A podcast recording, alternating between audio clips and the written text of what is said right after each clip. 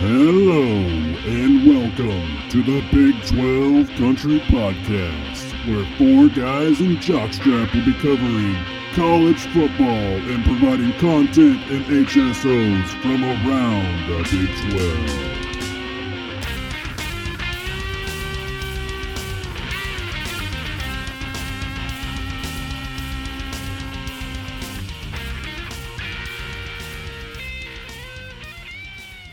Right, everybody, welcome back to the Big 12 Country Podcast. I'm your host, as usual, Corey. Uh, tonight in studio with us, we have Kendall, Hello. and we have Colin, Hey guys. and we got the mighty Jockstrap with us tonight. Hello. Uh, we couldn't get Brady on with us. Brady's headed to Columbus. Hopefully, going to get us some, some good photos and things for the game. Uh, I'm kind of jealous because I would love to go. I died to see that game. Ever since it was announced, I've wanted to go. So hopefully, he gets to have enough fun for both of us. Um, you know, real quickly, we are going to, before we dive too much into these games, we've got a special guest with us on the line. Uh, we kind of want to you guys know, as usual, our spotlight games. We want to kind of get as much into info as that as we can to you guys. Obviously, this week, the first and foremost is Oklahoma Ohio State. So we brought in a guest with us to kind of give us a little bit of the Ohio State side of things. Uh, on the line with us, we have Ryan Ginn, and he's from Land of Ten. Say hi, Ryan. Hey everyone. Uh, real quickly, uh, where can everybody follow you if they want to follow you this week or permanently or whatever? Where can everybody find some of your stuff on the internet and things? On Twitter, I am at rmginn, R M G I N N. And then our website is landof10.com with a, a 1 and a 0, not T E N. Mm-hmm. Uh, just click on the Ohio State icon or whatever team you want, and you can find our work. Uh, I'm our one of our Ohio State beat writers. Okay, all right. And I'll, I'll be totally honest. I was telling you these guys the other day. I really like the Land of Ten stuff. Um, more so than a lot of the, like the Big Ten Network and things like that. Uh, the Nebraska writer, you got to forget her name off the top of my head, uh, but she's really good. She's really good follow on Twitter too. Um, she's pretty active. So, So uh, what's her name? Do you know what her name is? Erin Sorensen. Erin Sorensen. That's it. That's her. Yeah. I, I don't know how. I don't even remember how, but I found her one night. I think during a game, a conversation or something was taking place, and I found her on Twitter. So uh, she's a lot of fun to follow. So yeah, if you guys, um, if you're at all interested in the Big Ten or Big Ten Network, feel free to go go give them guys a follow. They do a really good job. Um, first of all, you said just so people know, you said first and foremost you write articles for Land of Ten. That's your main job there. Yeah, I mostly cover just Ohio State football, uh, a little bit of recruiting, but we, we have another guy for that. So I mostly just do Ohio State football, um, you know, articles and um, interviews, columns, things like that. Okay. All right. Well, let's let's take a look real quick at the Ohio State side of things on this game here this weekend. Um, you know, as you know, I was there last year in Norman when it went down, and it was pretty ugly. Uh, it was kind of an embarrassment for the conference and the game, to be honest. And, and if you're an Oklahoma fan, I'm sure it didn't feel too good either because Ohio State, after about the first quarter, pretty much took that thing over. Um, if you had to, you know, kind of earmark first and foremost, what is a little different about this team? Like maybe what do they not do as well as they did last year? For Ohio State, I would say obviously they, they lost three first round picks in the defensive secondary. So both cornerbacks and a safety uh, are gone and off to the NFL. And they replaced one of those cornerbacks quite well with Denzel Ward, who I think is, is very good. But uh, there's a lot of youth back there uh, at the other cornerback spot, and they kind of rotate guys. They have a lot of really good freshmen, but those guys are young. And then I would say, you know, safe safety is still something they're kind of working through. They they rotated guys a little bit opposite Damon Webb, where they had um, Erick Smith and um, Jordan Fuller kind of swapping series a little bit.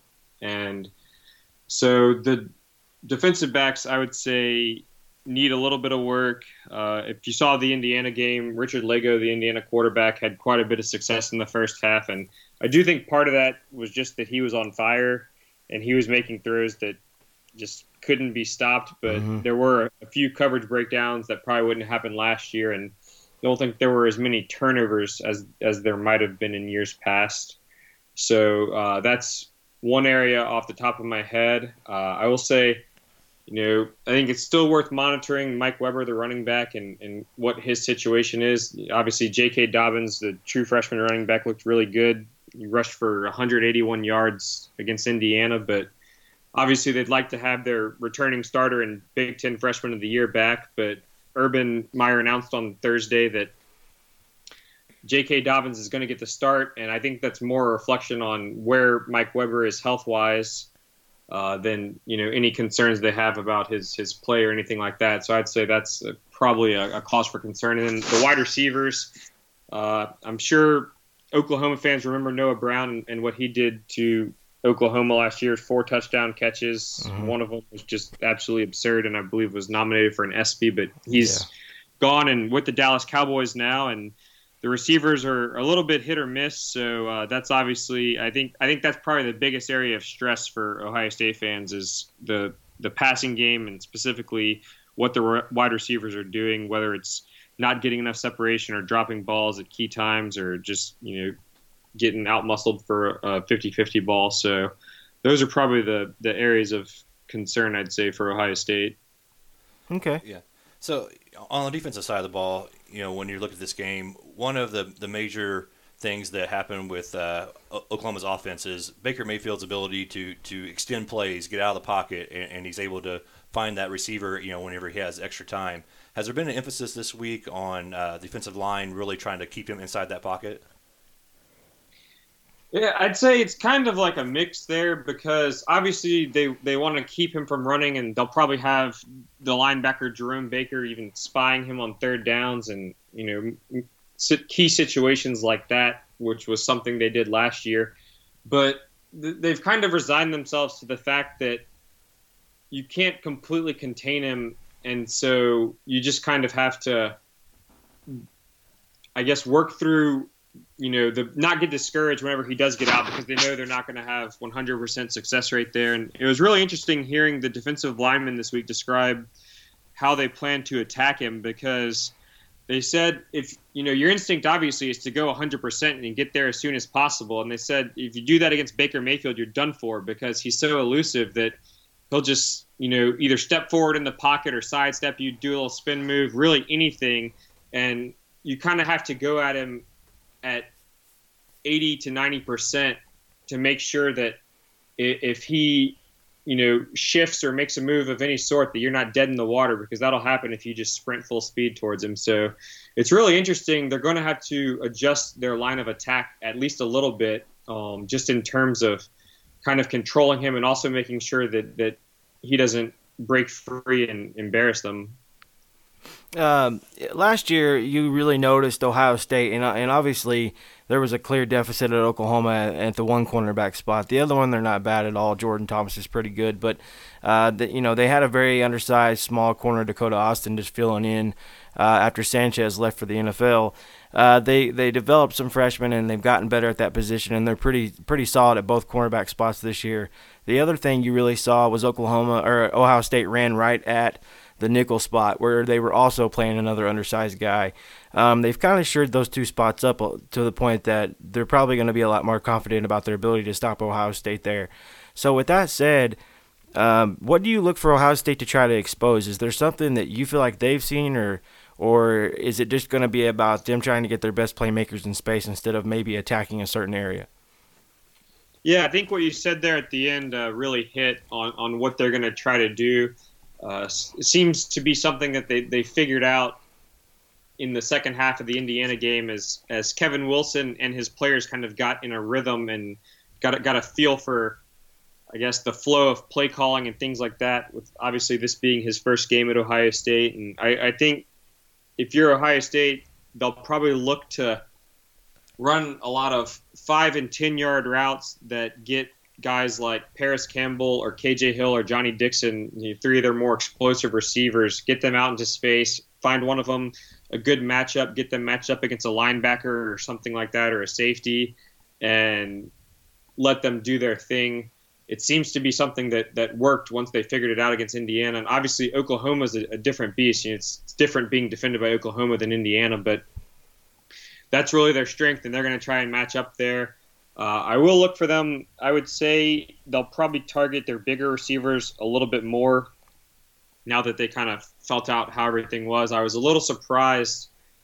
They have a six-four receiver, Binjimen Victor, who's a sophomore now, who's really good in my opinion, has a really high ceiling, and I would look for him to get more targets than he did against Indiana. I think he's a guy who, on the outside, can you know really present a matchup problem regardless of the team you're facing. And Austin Mack on the inside a little bit is a guy I'd watch too, is a guy who can kind of come over the middle and and, and beat a guy um, you know, on a slant or anything like that, and then you know pick up those 20 yard gains that Ohio State's really been deficient at uh, for the last year or so. Uh, that's he, he's a guy who I think can turn that into a strength for them. Mm-hmm. You know, uh, JT Barrett, focus on the quarterback here. It, it feels like from from an outside looking in, that guy's been there forever. It just seems like he's he's been making big plays for, for years and years. And so, if you had to say one thing that makes him special as a as a quarterback what what is it that makes him special? I'd say he's a competitor. That's really the biggest thing to me. Uh, he has dropped off in accuracy each of the last two years, and uh, I guess this season will determine whether that was because of a new offensive coordinator who's now gone, but was there for those two years, or the wide receivers, or the offensive line, anything like that, or whether it's just that you know he had an out of body experience in 2014. I guess we're still waiting for the the verdict to be out on that one. But I will say, you know, you don't win almost 30 games in you know four years and rewrite the Ohio State record book by accident. It, you know, he's only had I think four losses at Ohio State, and it's because he makes the smart play and over the, he's he's a really knowledgeable guy and he's just a tremendous competitor and it seems like a cliche and I, am kind of doubtful sometimes of you know, when people talk about certain people being clutch, because generally I think, you know, high performing athletes are often at their best pretty much throughout the game, and it just kind of goes in, in waves. But I will say he, he has a knack for, you know, when, when things are tight and if there's anyone on the opposing team who tightens up, he'll find that weakness and exploit it. He's been very good in the second half of games. Uh, it's kind of his fault sometimes that Ohio State gets into these predicaments. Uh, the offense was absolutely brutal against Michigan last year. They looked just awful for the entire first half. I believe their only touchdown was on a, a pick six that a ball that Michigan shouldn't have thrown, and then somehow, you know, he he willed them back to tie it, and then won it in overtime. Ohio State scored touchdowns in both overtime periods. The same thing happened at Wisconsin.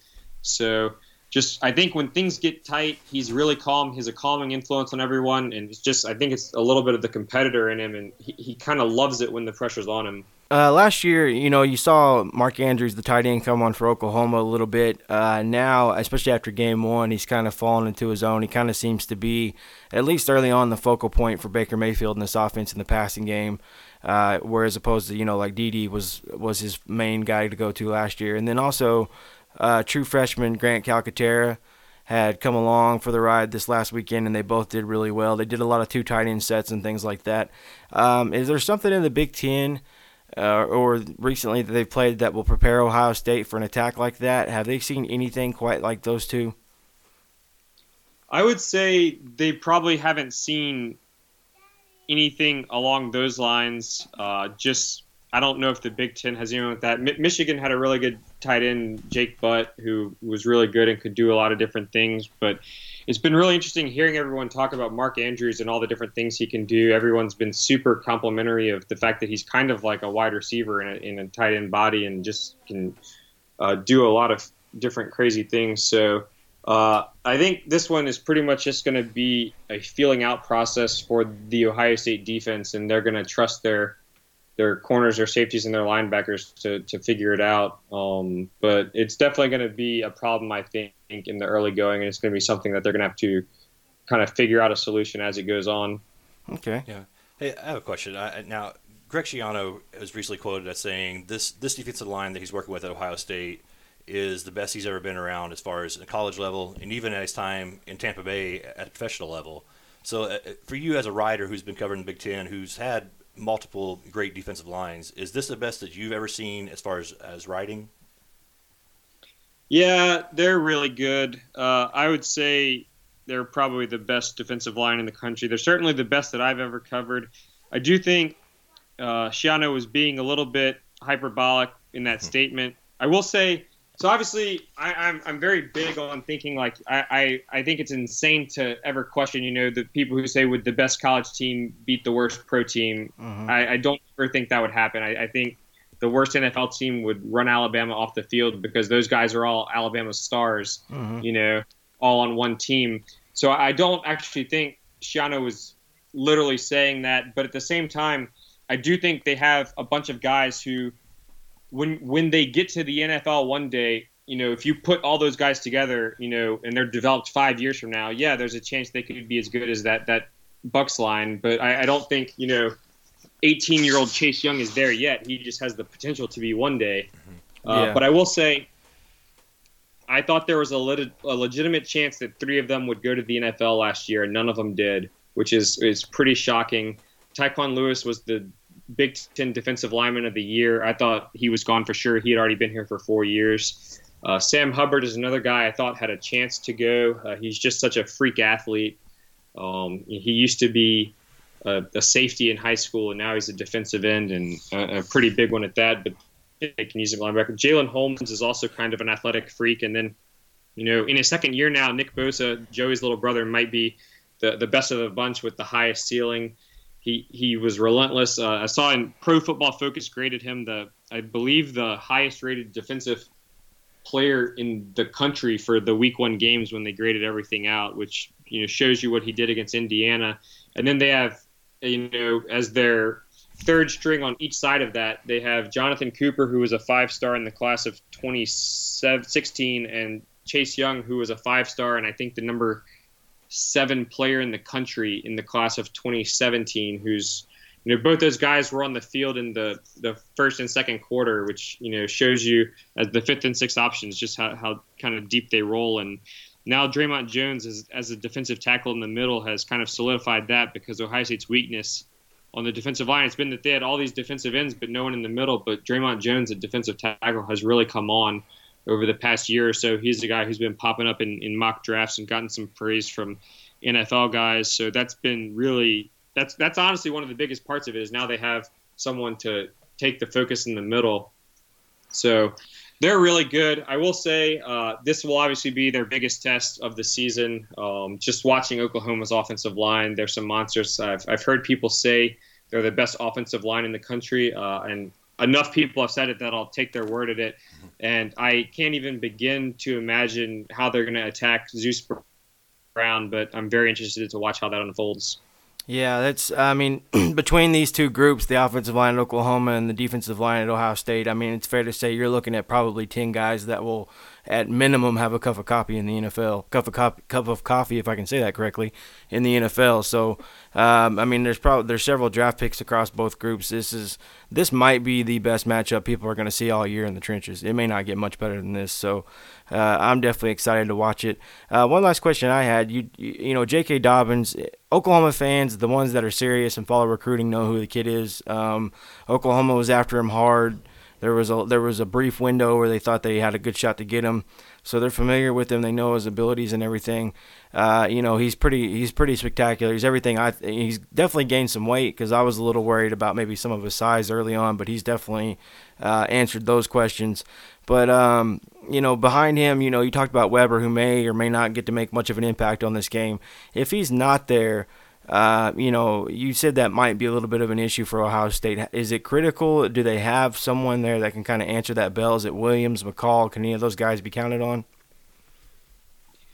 It's going to be interesting because Antonio Williams is a guy who some people had left for dead, even though this is his second season, just because he'd been passed up by a true freshman, and it, it didn't look good for you know down the line his career at Ohio State. But he could be a guy who's who's called upon uh, if needed. I, I will say, I don't necessarily see it in their best interest to run J.K. Dobbins 29 times against Oklahoma like they did against Indiana. Mhm. I think just when you watch that defense, they're they're big and physical, and you know not to be disrespectful to Indiana, but uh, they do not have as imposing a defense, and also he's now not completely fresh. He obviously he hadn't played a game since his junior year of high school because he got Mhm. he broke his uh, ankle on the the first play of his senior season. So I mean, he was as, as fresh as you could possibly get, and now he's you know, one week removed from 29 carries and, and you know, kind of taking a beating there. And I, I, don't think they'll be doing that again. So I would say, obviously, Williams is an option. Uh, running Barrett more is an option, but I wouldn't advise it because he's probably, you know, just the nature of the position. It, quarterbacks are not efficient runners, and so I think you're giving up a couple yards per carry anytime you do that. I would personally, I think they should involve Parris Campbell more, who you know, has been a receiver the last few years, but is kind of in that Curtis Samuel H back role this year. Now, I'm a little surprised they didn't get him more carries, you know, at, at a spot where you're expected to do both. And I, I, think he's a guy who, if they wanted to, could run those jet sweep type things and, you know, kind of eat some carries there. And Demario McCall, obviously, I think is a very talented player. It's up in the air right now. Ohio State's been kind of mysterious about his health, and Urban kind of vaguely said before the first game that you know, he, I believe, had surgery in the spring that wasn't the biggest deal, but it kept him out for a while, and it's just about kind of making sure he stays healthy and is strong enough, and and they feel good enough to throw him out there. So I'm not sure he'll be an option against Oklahoma if he wasn't last week, which he didn't seem to be. I think he only played on on special teams primarily. So I would say it's probably just going to be a mix of throwing more uh, and then using either Parris Campbell or, or J.T. Barrett with the you know Antonio Williams sprinkled in if Mike Weber can't go at all. Okay, that's fair. Yeah. Um, one one last thing I wanted to get you get from you before we turned you over to Jockstrap. Uh, is there kind of a are you willing to are you able to give some kind of prediction on this game or do you feel like you still need to do some more some more studying on it? No, I'm I'm always willing to give a prediction, and uh, I, I'm I'm so used to being wrong that it doesn't even phase me anymore. uh, welcome to the club. I ask someone for what's that? I said, welcome to the club. Yeah, I know, right? Uh, it's, it's hard. I, I, tell people all the time, you know, like they say, oh, this horrible prediction. I was like, they pay me to write what did happen, not what will happen. Hey, that's so, fair. Yeah, that's fair. They, uh, I, anytime I ask someone for a prediction, I always appreciate it when they do. So I, I always you know, try to, you know, put an actual score out there when I get asked. So I'll say uh, it's kind of interesting. I think Ohio State fans are split where some people were horrified when they saw the the opening betting line was anywhere from seven and a half to nine points and thought Ohio State shouldn't be favored nearly that much. And then there were others who kind of think, well, Ohio State won by that much on the road last year, mm-hmm. and Ohio and Oklahoma had you know Joe Mixon and Samaje Perine and and Dede, uh, and you know obviously those are three really big weapons right there. But I'm con- kind of of the mind that that was kind of a worst case scenario game for Oklahoma. I really don't think it was representative of them over the course of the season, and I, I would say the rest of the year reflected that because I don't think they've lost since then. So uh-uh. I, I do think it probably wouldn't have looked like that if those two teams had played in November. I, I don't know who would have won. I agree. I, yeah. I don't think Oklahoma would have allowed them to just, you know, run them off the field like that a few months later. They kind of came into their own halfway through the season, it seemed like. So I'm not really using last year's game as a basis of judging Oklahoma. So I'll say uh, right now, you know, my gut instinct is that Ohio State will probably win by about seven to ten points. I, I think when when someone asked me, my prediction was uh, 35 to 27. Okay. I want to say, and that that feels about right to me. I would not be surprised at all if, if Oklahoma came in here and won because they're such a talented team, and everyone likes to point to Lincoln Riley being someone who's coaching his second game, but he's he's been in that program for a few years. He's obviously a highly respected offensive mind, and he learned from Bob Stoops, and this is the guy I imagine the way it played out that Bob Stoops wanted to replace him mm-hmm. at Oklahoma. So it's totally different situation than if they just you know gotten some random person who hadn't been at Oklahoma the last few years. So I don't I don't really buy into the stock that he will be a hindrance of any sort to them. Uh, ultimately, I do think though that the last three or four recruiting classes, Ohio State probably has a better roster. Mm-hmm. Uh, this the 2017 class was Oklahoma's I think first top ten class in a while, and those guys are, are still true freshmen. So Yep. Uh, I'm not ready to to commit to that. But you know, with Baker Mayfield, anything can happen. So I would not be surprised if Oklahoma won. But I do think Ohio State is probably about a touchdown better, maybe slightly more than that if you factor in uh, the fact that it's on the road for Oklahoma. But um, that that's kind of where I see it. But it, again, it, I expect a close game of some sort. And I will say that Ohio State would probably be advised not to leave it too late, uh, just because uh, they don't know what they can get out of their kicker. Uh, he, they they rarely have attempted, you know, field goals longer than 40 yards the last couple years, and I don't think it's a situation when you get in, into a battle with a guy like Baker Mayfield. I, I don't think that's someone you want to see with the ball and a chance to win, or a guy that you want to see in overtime, only needing you know 25 yards to score. It, it could be a situation where uh, they're at a disadvantage there. No, yeah, definitely. And and I don't know about you, but isn't it always shocking that programs like Ohio State when they can't find a kicker? It is. Like, it that amazes stuns me. me. Same with like Alabama and teams like that. It's it's, Mhm. it's not so hard, you know. But for whatever reason, they they had a guy in 2014 who was a freshman who kicked for the national championship team, and he was you know good, not great, but he was solid. And then the next two years, he got beat out by uh, you know walk on graduate transfers, which was obviously not encouraging. And he so it's his job again, but they only attempted like a 25 yarder or something like that against Indiana. It's just field goals like it was like a 19 yarder and a 25 yarder. So mm-hmm. they I, they honestly have no idea what would happen if they needed a 45 yarder. Yeah. Okay. Well, thank you. Uh, we're gonna turn you over to Jockstrap real quick so he can ask you his questions. We'll let you get out of here. Okay, number one. It's good. What is what is the best bar in Columbus?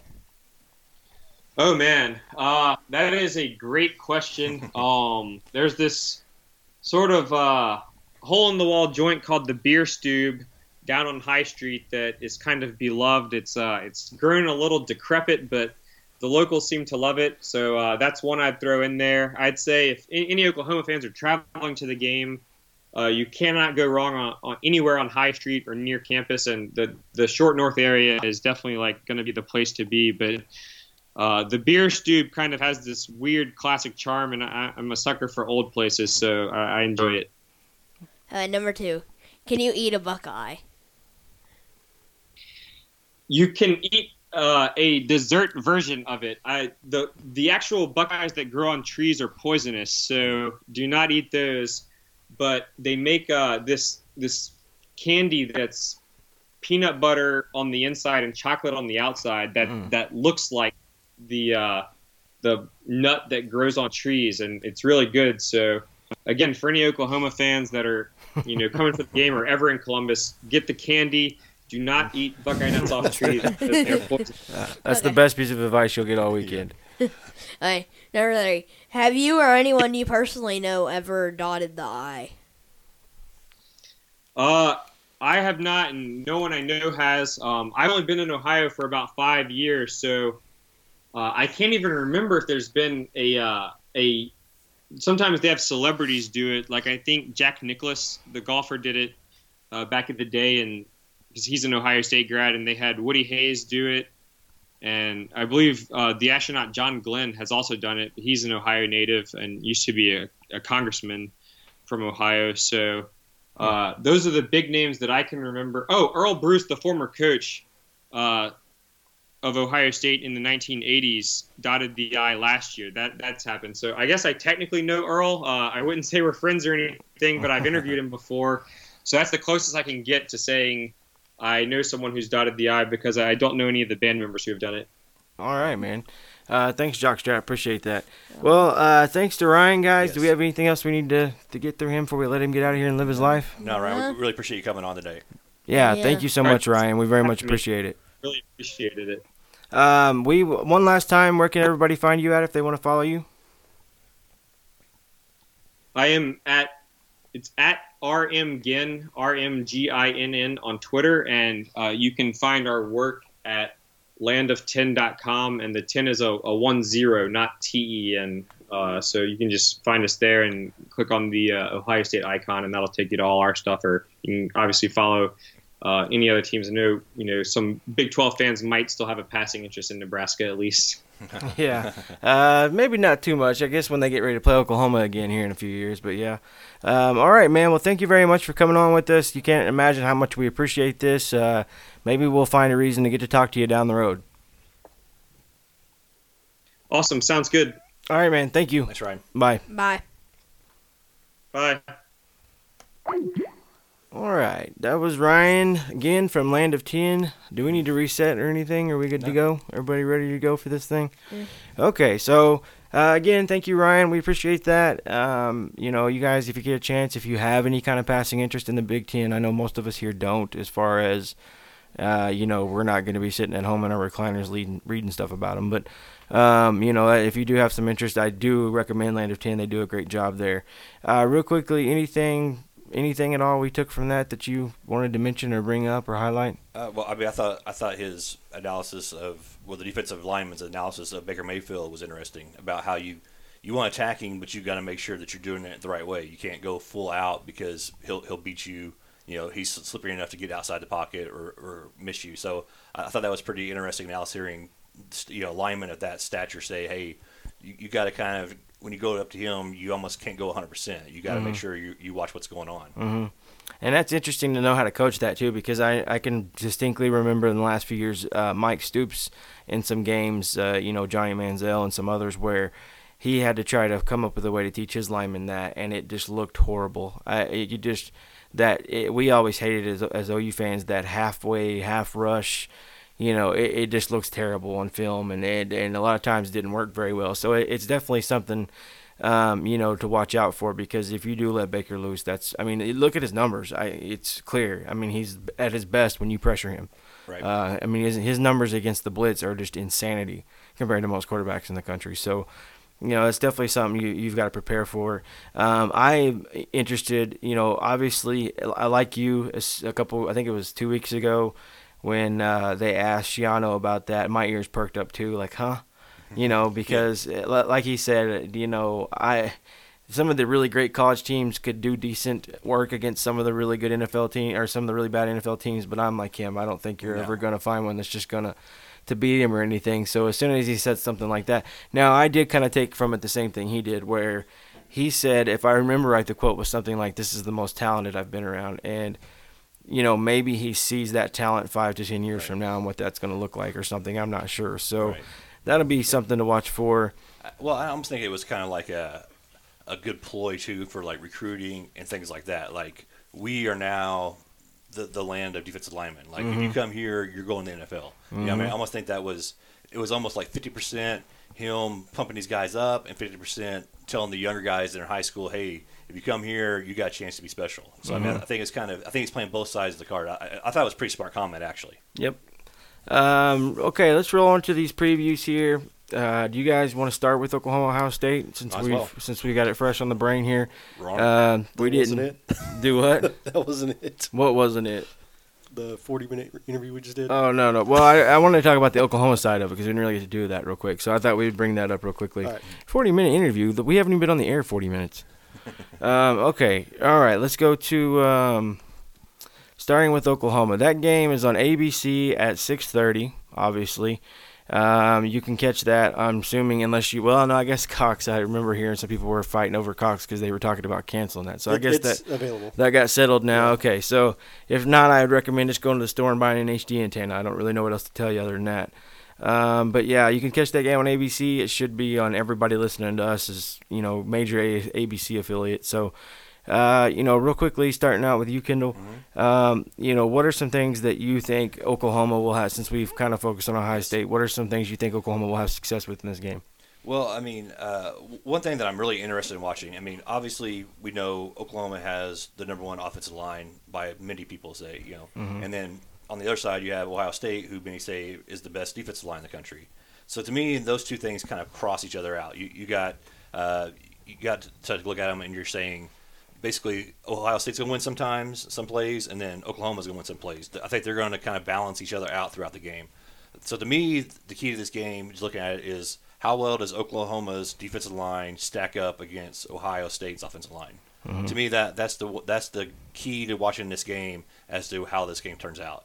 Because if, if Oklahoma can come in and be you know hold them to a stalemate, make plays uh, up front, I think this game goes down to the wire. I mean, to the last possession type game. If they they struggle up front, um, I think Ohio State has an advantage there and can run the ball and, and you know win the game by say seven ten points. Colin, you got any thoughts on what you think Oklahoma might be able to do well this game? Uh, I think they'll be able to pass the ball pretty good. I'd I'd be interested more on kind of what Kendall's saying. Will Oklahoma be able to run the ball? Mhm. I think that's gonna that's gonna be key. I know we didn't see a lot of it last week just because of the, you know, the blowout that happened in Norman. But it'll be interesting to see how the running game works out. Yeah, I'm curious to see that too because again, you don't have now. Again, I do think Trey Sermon could be eventually kind of your banger beater back. He's a very strong, powerful kid for a freshman. I mean, I don't know how else to put it other than he's a man in an 18 year old's body. Uh, you know, I, he's going to do some amazing things, I think, eventually. But other than that, they don't have a guy that's just real physical. So it's going to be, I think you're going to see some more of, you know, I think they're going to try to, if I had to guess, pick Ohio State apart on the outside. Whether it's the running game, whether it's the wide receiver play. Um, you know, a lot of people talk about the success that Indiana had. I will say this that quarterback was dropping some dimes. Right, those they were. defensive backs were right there with a lot of those receivers, and it was one of those deals where he put it where only his quarter his his guy could go get it. So, uh, not that Baker Mayfield can't do that. Right. Uh, that's going to come down to the offensive line matchup being the big key because. I, I firmly believe if you can give Baker Mayfield time, Oklahoma can't be beat. I mean, that's just my opinion by just about anybody. I don't know who. If you can't stop him and you give him the time to be able to make a decision, I don't know a team in this country that's going to beat them. So that's why I think that's that important. Yeah, and- one other thing I really want to see is I want to see how they match up against Andrews. He, he's kind of like that mismatch guy where you put a linebacker on him, he's way too fast. You put mm-hmm. you put you try to put like a nickelback on him, he's so big he can just push you all around. Mm-hmm. So I'm kind of curious to see how they line up against him and how they kind of attack him because to me he is the the X factor in as far as OU's offense. He can make if, he's allowed to make plays like he has been like in the last couple weeks. Um, it, it's going to be an interesting game. But mm-hmm. if they- yeah, that's that's one of the big things. The question marks I have on this game is how do they line up against him?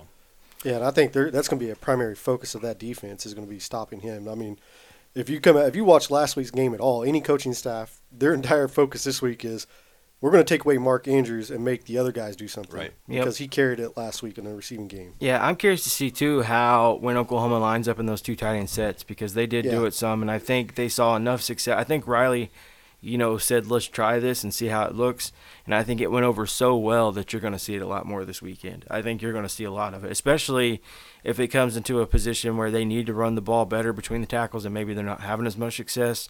I could firmly believe that because then you're going to really set up the play action out of that set, out of that formation if possible. So um, that's definitely something I would look for them to do. So um, you know I would look to see if maybe Ohio State on their side of the ball. I, I'll be honest, they this game didn't scare me as bad as it did last year. The big thing I had last year into this game was I didn't with Ohio State being basically the most experienced inexperienced team in the FBS last year.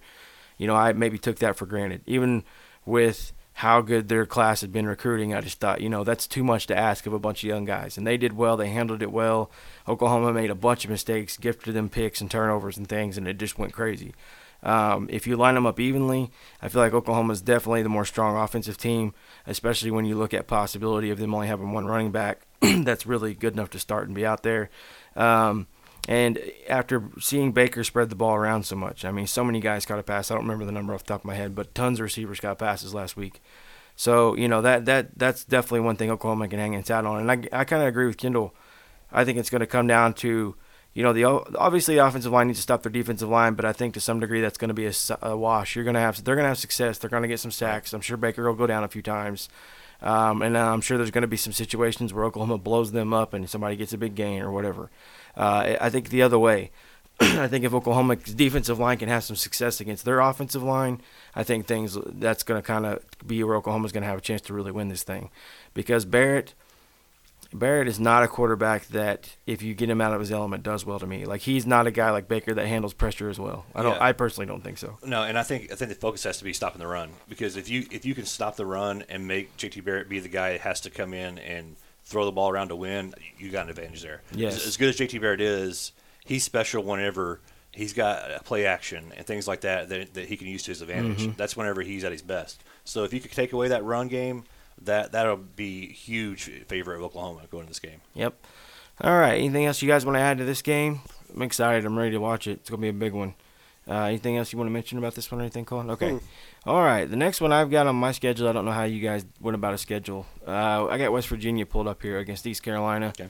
Uh, this one is a Saturday, September 9th at noon Eastern, so it'll be 11 o'clock our time. Um, I, I'm not sure. It's going to have to be some kind of regional. I've got it listed at FS2 uh, on theirs, but as people that are there in West Virginia, uh, I was talking to some of the guys up there. They thought it might be on some channel locally they have. I can't. I don't remember what they told me. I was talking to the West Virginia guys this week. So, if you're listening to this from Morgantown, I'm not sure what to make of that. You might be able to find it on there, but everybody else it says FS2. Uh, so, any thoughts real quickly on this one? I haven't got to see Yes. East Carolina yet much, other than I know who their leaders are on offense. That's about it. Well, I mean, to me, it comes down to one thing: Spavital run the damn ball. I mean, Mhm. it's that simple. I mean, that that was the reason why they got beat last week. They they should have won that game last week. So to me, there has to be an emphasis. If, if there's not an emphasis this week, then there's a problem. Mm-hmm. I mean, that that's whenever I think Holgorsen's really going to have to like call him in the office and be like, "Hey, things have got to change." Mhm. So I mean, to me, that that's that's one thing that I, if I'm a West Virginia fan watching this game, I better see Crawford and, and all them guys get like tons of carries here. They, they mm-hmm. better just load up and run. Yep. You know that that's that's what I want to see. If there's a game you're going to be able to do it, this is one of them. I mean, you really if he if he needs kind of a a cushion to get comfortable to run the ball, I don't know what you get better than East Carolina to do that. You know what I mean? Like, and no offense to East Carolina, I'm sure they're a solid football team, but when it comes down to a team on their conference, and I can't remember. Does anybody remember who they play third game off the top of their head? I can't remember right now, but I'm thinking this is probably the weakest one they're going to play, especially defensively. Uh, and if that's the case, then you know if you're going to get comfortable running the ball, it's got to be Delaware this one. State. Delaware State. I was going to say Delaware. Dang it! I should have said that. I knew it was Delaware.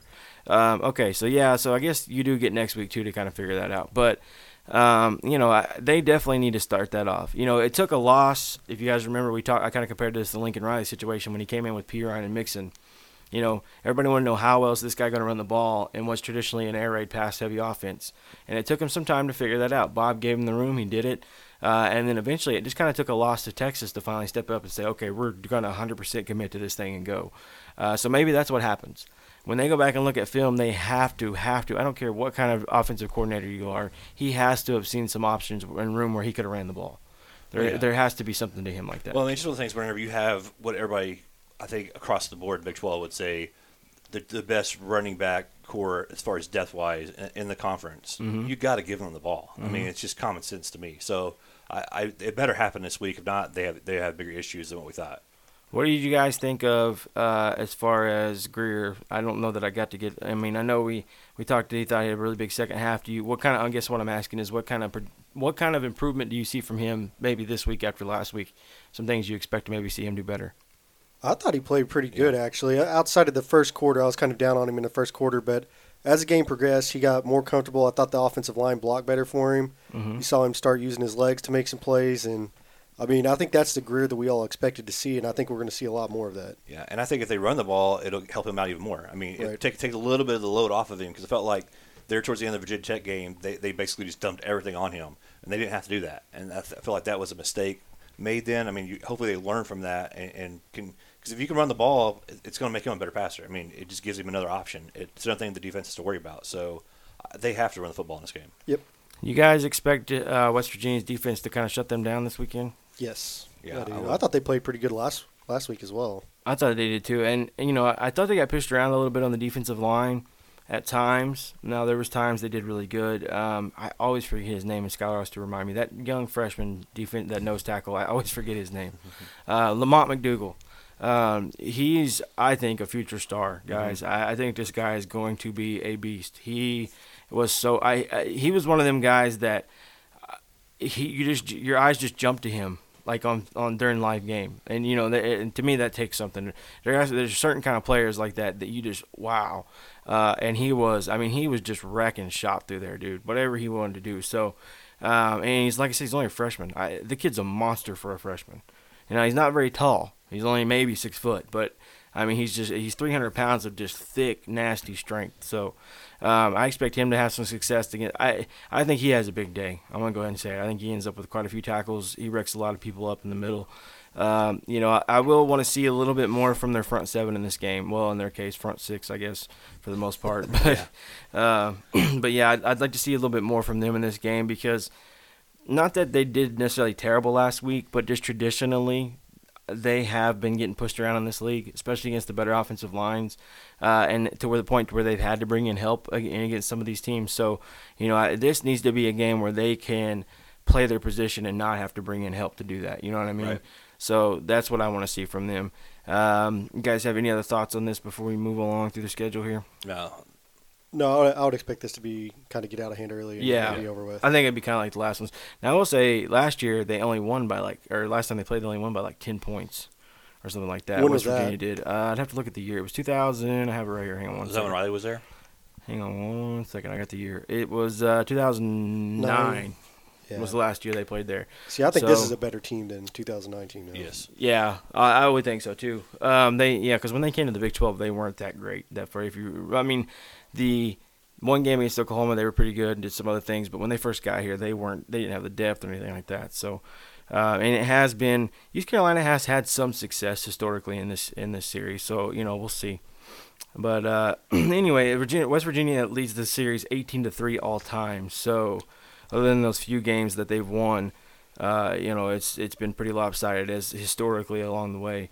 So and and uh, what was that last year? East Carolina was really good. Was it 2008, 2009, something like that? I can't remember now. It, it was around that It time. seems like it's been more recent than Yeah. that, like 2012 or 2011, something like that. It may have been 2008 was the last one East Carolina won, and that was 24 to three. So you know we'll see. I was reading this wrong. I was reading home and away as the games they had won. Uh, last one they won was 2008. So anyway, we'll see what goes from there. I mean, again, in a game like that, I, I, there's some things we we talked enough about West Virginia and what they did last week against Virginia Tech. We need to see them improve on those things. Hopefully they will. The problem is an opponent like this doesn't tell you a whole lot. I definitely want to see them use Ka'Raun White more. Um, and he's the receiver White, right? Yeah, Yes. Ka'Raun.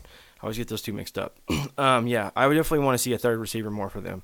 Uh, it's going to be hard, I think, with those two only receivers that they really leaned on last game to kind of do well. I want to see them do better. So we'll see how that goes from there. All right, next on my schedule, I've got Arkansas and TCU. Mhm. Uh, one thing of note, and I knew I would do this. I lost the kid's name. Pulley is his last name. Uh, is the best corner for Arkansas. He's gone. He got hurt, tore up his pec last game. Uh, he's by far their best coverage corner and kind of their leading corner of this group, and really the only corner, in my opinion, that was good enough to run with a lot of these wide receivers. So to me, that's of note for Arkansas because they, um, when you're talking about your best coverage guy going down, he led the team and broke up passes last year. I mean, he was kind of just there, do it all in the pass defense. He's gone. Uh, he's going to have surgery. So, um, you know, eh, we saw a heavy pass, a heavy dose of pass from TCU last week. Uh, to me, they definitely leaned that way. Hicks was out. Uh, my understanding is Hicks is back this week. From everything I've seen, has anybody seen anything different of that? That's what I was just looking at. He's, Okay. he's expected to be back. Yes, uh, uh, everything I saw today. Uh, I was watching that Horn Frogs Insider show or whatever it's called on Fox Sports, uh, and they were saying he's expected to be back this week. So, um, you know, to me that's big. But I want to see what what that means for them with the run game. I mean, how many times did we come in here last year in the last half of the season and say they did not give the ball to Hicks enough? Uh, you know what I mean? And that's one of the things I was holding back on with a ranking for them this year. Is you know how much better are they really going to? Because if they show uh, more of a an interest to run the ball, they could be really good. I think to balance it more. Because my whole impetus on holding them back from being a really good team was you can't win if Hill, Kenny Hill has to be your Superman every week. And if they can take that off his shoulders, I think TCU could be pretty good. Yes, uh, I think this game's gonna come down to TCU run defense. If they if they can do good job up front and hold Bret Bielema's you know his his you know three yards on a cloud of dust type mm-hmm. thing, and he can hold that down. I mean, I I, I think TCU can win this game pretty easily because I, I think they have more athletic playmakers on the outside who gives them big playability than Arkansas has. So that that's to me that's kind of where if I'm TCU fan, I want to see us stop the run. Yeah, and I'm interested to see, like we talked about, definitely on the offensive side, the run, and then I want to see how, how TCU does against the the run on defense because this team's going to test you obviously running the ball. Oh yeah. They're still built that way. Uh, now they're kind of focused around Devwah Whaley. Uh, some Oklahoma fans will remember that name. There was a time where he was going to come to Oklahoma, a real highly talented recruit. I want to say out of the state of Georgia, Mhm. if I remember correctly. That's right. Uh, well, there was somebody else, Texas or somebody else that was in on him. So some of you Big 12 fans may remember that name. But uh, he is their starting running back now. Did a spectacular job last night, or or uh, what's the first night? Last weekend, whatever. Saturday night they played. Uh, he's got a backup freshman, a kid that behind him, and I his name escapes me. I apologize. I meant to have it in front of me and I forgot to get it. Uh, that kid is, did really well last week too. The, that one-two punch at running back is going to cause you some issues. Uh, so TCU fans, those are the two that you need to focus on because that is going to kind of be their offense. Now, Chase Hayden. Hayden, okay. Uh, so yeah, definitely focus on the two. Hayden is a power guy. He will now. Whaley's a little bit more of a do-it-all guy, but when it comes to running between the tackles and just running you over, Hayden does that very well. Um, now, as far as the passing game goes, they don't have. I wouldn't say they have like a, a kind of like Oklahoma. There's not just a uh, there's not a Dez Bryant okay on the roster. I don't think there's anybody like that. But Allen did a great job of of getting the ball around to everybody. Um, you Cornelius know, probably their best receiver. Who? Cornelius. Okay, yeah. Receiver. Um, they they you know they're not bad by any means. Right. They've got some big physical guys. They're just not you know going to dominate you with one guy. Uh, I want to say something like nine guys caught a ball last week. Uh, in the Arkansas game. Now again, they were playing FAMU or FAMU, whatever the heck it is. I think uh, Florida A&M, Florida A&M, if I can talk.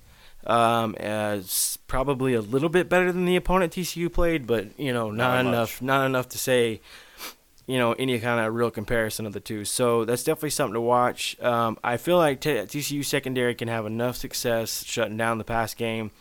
Uh, as you guys know, they got a really experienced secondary coming back. They're pretty good uh, if they can stay healthy. Um, you know, I feel like they'll do a good job of shutting this group down to where it pretty much comes down to whether or not Arkansas can control the game and run on them. Uh, Cohen, you got any thoughts on this game that you want to share with anybody? Uh, I mean, this is definitely one of the more interesting games in the Big 12 this week. I'm kind of with Kendall. If they can shut down, or if they can, well, for me, if TCU can establish a, a run game and stop Arkansas from running the game, you know, that's going to uh, kind of be key this game. Mm-hmm. Uh, a little bit of notes if you if you're interested. I, I think some of this stuff's fascinating. Uh, Bret Bielema is 41 and four all time against non-conference opponents during a regular season in his 12-year head coaching career. So obviously a lot of those came with uh, Wisconsin because he hasn't been as successful as an Arkansas coach, I would say. But um, you know, obviously there was a big rematch last year. Uh, you know, and all that. Some of you guys are familiar with this series, so uh, you know I'm excited. Is there Jace Allen, the quarterback for Arkansas, the one thing I want to see, uh, you know, last year he was 17 of 29 for 223 yards and two touchdowns, three touchdowns. I'm sorry. So I'm curious to see if he can be that effective against them or not. Because if he can pass in the ball, it will open up the run game, and that will give him some some issues. So to me, that's kind of for me the focal point. Because I think Arkansas will be able to run. I think TCU will be able to throw. It's going to kind of be the other two for each one that kind of I think decides this game, obviously. So And th- this is a big game for Big 12. Mhm. I mean, after last week's failures with, with some of the some of the teams, you know, against non-conference Power Fives, to me, this is a big game. Mhm. If they can go out and win this game right here, it, it would definitely help the Big 12. Yeah, no, it, it most definitely would. Um, a couple, a couple more real quick numbers uh, to go with Allen. He's seventy three point four percent completions percentage last week. Uh, so he was. Uh, let's see, he had two hundred sixty. What does that say? Oh, he was before a sixty one percent passer. So he obviously had a field day uh, against that team. So you know that'll be something to watch. If again, if I, if he can have that kind of success against TCU, I think they could be in trouble. So that's definitely something to watch. Um, defensively, the little bit I got from Arkansas watching them again against a really weak opponent, it was hard to tell. Um, nothing special really. Uh, their defensive line can be pretty solid at times. Uh, they to the point that I think it could provide somewhat of a test for TCU. But when it comes down to it, I feel like TCU is the better of the two teams. Yeah. Uh, plain and simple. I don't really know I how else to put it. Uh, TCU definitely has more talent. Put it that way. Um, you know, as far as how they develop it and who plays the best of the two, we'll see. But I think like I definitely think TCU's got more talent on the roster. So, uh, and that's not something that I would have said two years ago when we first started seeing these these guys play. So, all right. Anything else you guys want to add to this game before we move on? Did I mention the time on this game? I don't know if I did or not. I can't remember. 230. Two and it's on the SEC net or on CBS. Yes, CBS. So, uh, you guys get Brad Nessler and Gary Danielson, who are my Brad Nessler's probably my favorite um, announcer of anybody. I really miss him being on I, I was going to say it'll be interesting to see if they try to get Turpin more involved this week. So I noticed that looking at last week's stats, he only had one Yes. one touch. Yeah, did not do much last You week know at that all. depending Mhm. on his health, obviously he's kind of key because he's Mhm. he's just a guy that can take it to the house anytime he touches the ball. Yep. So we'll we'll see how that goes from there. Oh, I forgot. Paul Rhoads is the defensive coordinator for this team now. hmm I've forgotten about that. That completely escaped me. I hadn't seen Yeah, that name. Big Twelve tie. Yeah. So, uh, yeah, we'll be see, we'll be interested to see that. Vernon Hargreaves is the inside linebackers coach. Hmm. Okay, here we go. Moving on. On mine, I've got Texas and and uh, San Jose State next in the in the group here.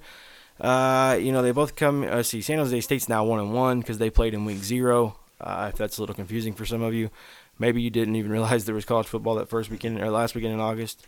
Uh, so you know they're on this game, man. I've thought about it a lot. I expect Texas. If Texas doesn't come out and just win this game and win it with some authority, I've given up hope already on this team, guys. Well, doesn't Well- this game just seem like a game that Texas needs to try to establish the run game? They need to establish yeah. ass whippings with. Well, that, that's what I'm talking about. This is going back to the physical play. You have obviously you're going to have a superior offensive line. You should be able to dominate the trenches. But you they have- should have last week. Well, but you have two really good running backs. Get them involved. They did not run the ball well last week. Mm-hmm. Buechele's banged up. You don't know if Ehlinger or him or he is going to start. Mm-hmm. Run the dang football. Right. Yep. Yeah, that's that's what they just broke. Is just that that uh, Buechele is a game time decision now.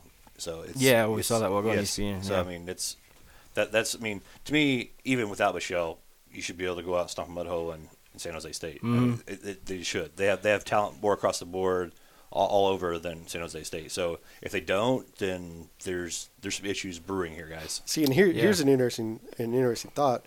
If Ehlinger does go out and play and plays well, does he Wally Pipp Buechele? Man, I, I don't think Even though can- Buechele played really well in the first game. that's what I'm saying. Yeah, I- we I- played so strong that first he, game. He played well. He played well enough to win. There was, you know, but I I don't see it happening. I mean, you got to look at the competition level too. I mean, I, I I'm a big Ehlinger fan. I think he has potential to be a very good quarterback. But I just if he does, then I, I, it would shock me. to be Well, my, honest. my thought process in asking that question is that we've heard the whole time that Ehlinger is a better fit for what Herman wants to do offensively. That Buechele just he's the incumbent and he had a good spring, so he got the first try. Potentially, if he goes out and plays well and you know executes what Herman's looking for, Mm-hmm. is there a chance? I mean, I, I don't I, know. I would Well, agree. I don't you- think it's a good chance. Well, let me ask you this: going into the next game against USC, who would you rather have out there? Would you rather have Oh, Buechele, Buechele, out there, definitely. or would you rather have Ehlinger out there for to go to LA? At least starting the game, I'd Yeah. rather have Buechele. Now that may change uh, once he gets a chance to settle in or whatever. But and you know, if nothing else, to, to Colin's point, you might see somewhat of a, a more of a dual system at that point until they do figure that out. But I'm not a fan of that. I don't either. But I don't know. At the same time, I think Herman's going to do whatever it takes at this point. yeah, He's- because he already has the really bad look of losing to Maryland. He's lost some of his room for his margin for error already right off the bat. Well, yeah, you have people already have created a website It- to get him fired. if he would have, yeah, if he would have beat Maryland fair and then beat this and then won this game and they would have got housed by USC, I don't think it would have been that big a deal. right. Well, but now if they get housed by USC after losing to Maryland, I think there's going to be some some chatter. And I think there's if there's any chance that Buechele is banged up enough where you're so worried about him going a game time decision, I almost hold him back. I, I would Yeah. rather have him a lot more healthy going in the USC game than I would Exactly, going this yeah. game. This game Yeah. really, you should win this game no matter what. If there's if there's no chance he's going to be 100% healthy and fine, and then I'm playing Ehlinger probably in this game. I mean, you should be able to put Duvernay at quarterback and win this game. Yeah. So I mean, Theoretically, Yeah, you you should mean- be able to. Yeah. Um, scoring offense, you know, Texas has definitely been better offensively in one game than San Jose has in two. Uh, almost doubled them up in points. Uh, you know, first downs they've been uh, about pretty equal per game from a per game standpoint. Uh, so you know, San Jose moves the ball, can't score it as well as Texas has been able to. So we'll see how that goes. Um, you know, San Jose is really soft defensively, guys. Like I like really soft. Um, One question there: When you're factoring in scoring, are you factoring in just total points or the offensive? This- Because and Texas thi- only scored what two touchdowns. well, it's the points per game on this one. That's what I'm looking at. So yeah, I mean, however you want to figure that out. Yeah, Texas only had two offensive touchdowns. I was gonna say they Texas is kind of the same situation. They moved the ball, but they couldn't Mhm. punch it in the end zone. Yeah, that's fair. That is definitely fair. Uh, from the rushing game standpoint, Texas is obviously one game averaging 98 yards per game. Uh, San Jose's had 190. So you know, uh, they're just all kind of interesting stats to me. Uh, passing yards per game, Texas has quite a bit more, but now Buechele may not play, so we'll see how that goes. Uh, you know, passing defense per game, San Jose State. Again, you got to think of the opponents some of them played, but San Jose State's given up about half of what Texas has. So In you two know, games? yeah, in two games. So I'm just saying, you gotta. eh, There's some interesting numbers there. Is all I'm getting at. That uh, as I read down through this list, it's something that is going to catch my eye. But obviously, they haven't played anybody on paper as technically talented as as as uh, Texas is. So we'll see how that goes. Um, anything else you guys want to bring up on this game before we? Did I? I don't know if I mentioned the time on this game. Let me back up at the top well, real quick. one thing while you're looking for that, what I would say is, if you're Texas fans, you have to hope the defense actually shows up because they did not last game, and Mm-mm. they've got to come out and they need to start playing quote unquote Texas football again. Mhm. That that was an embarrassing effort, and they've got to do better than Well, that. that that's my point. Is they've got to assert themselves in this game. This is a game you need to send a message. Right. If you're a Texas fan, if you're, I mean, a Texas player, you need to send a message. You, Tom Herman needs to calm the fan base down. as hard as it is for me to say that after one game, which I know, guys, it was unexpected. It kicked all of us in the stomach. None of us saw him losing that game either. Uh, I think we all thought there was a chance it could be a decent game, but none of us came out and said Texas is losing that game. No. So, I think I was one of the the more reserved ones, and I just I picked Maryland to cover, but it was all even with uh, Texas scoring or winning the game by like 14 is what I said. Mhm. Well, even like I, t- I picked him Texas to cover, but told Brady hey, there's a chance they're probably not going to cover that spread just because I. But on paper they should have, so that's why I went with it. You know what I mean? But in no way was I comfortable about saying Texas was going to cover that spread. uh, I mean, 18 was you know they haven't done enough to prove that the last few years. So, uh, you know, we'll see how that goes. The game is uh, 2:35 our time, Central Time, uh, against uh, San Jose State. Uh, if you're guessing that's a weird time, T- Fox offsets. I'm guessing is this Fox? No, that's Longhorn Network. Oh, it's Longhorn Network. Okay, I'm sorry. Fox offsets There's at 2:35, so that is a weird time. Two. I know is it two or 2:30? They normally start games in the 2:30. afternoon. Okay, okay, I'm thinking differently. All right, so yeah, that that one. Uh, I guess if you have Longhorn Network, enjoy the game. Uh, I do, but I don't know if I'll be watching that. Depends on what else is on at the time. So, uh, and then I'll have to go back and watch it later. So, all right. Uh, anything else we want to add to this one before we move along to the next one? Nope, Okay. just time for them to uh, assert themselves. Yes, said. they need to. Yeah, I don't care how. You just need to talk about total domination in that game. Uh, okay, moving on. Next one on my list is Kansas State and Charlotte. This is another one for Kansas State that's kind of a, a yawner. Um, Charlotte comes into this game 0 1 uh, after getting you know beat up pretty good last week. I don't remember what the score was. Now I lost it. I had it in front of me, but they got beat up pretty good last week by somebody. Uh, and that's going off the stats too. The stats weren't very appealing for them either. Eastern Michigan, Uh, Eastern Michigan is that who it was? 24 to seven lost. Yeah. Eastern Michigan. So yeah, they got beat up pretty good there. And Eastern Michigan is not you know great or anything. They've lost a lot of their good key offensive players. I remember seeing that. So, um, so you know Charlotte's not anything tough that you got to worry about really. Um, you know, it's really hard to to to preview this game because what are they not going to be able to do?